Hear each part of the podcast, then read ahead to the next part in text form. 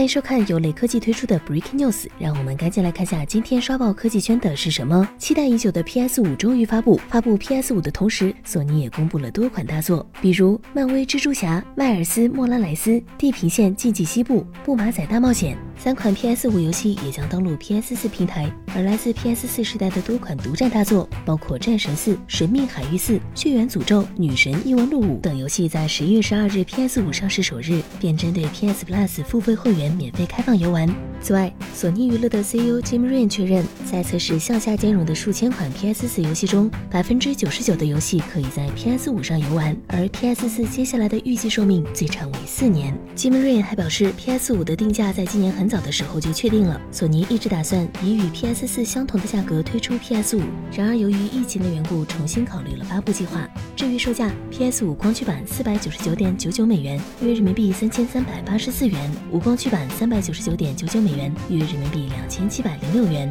北美、日本、澳大利亚、韩国于十一月十二日发售，其余地区也会在十一月十九日发售。感觉上来说， 三百九十九美元的数字版 P S 五 比较吸引人，虽然比微软的 Xbox Series S 贵了一百刀，但配置强了不少，还支持 四K 一百二十赫兹。另外，微软、索尼两大主机厂商都在尝试推出无光驱版主机，这意味着他们可能在试图逐渐去掉延续了很多年的光盘、卡带的游戏载体模式，以降低成本和赚取更多的利润。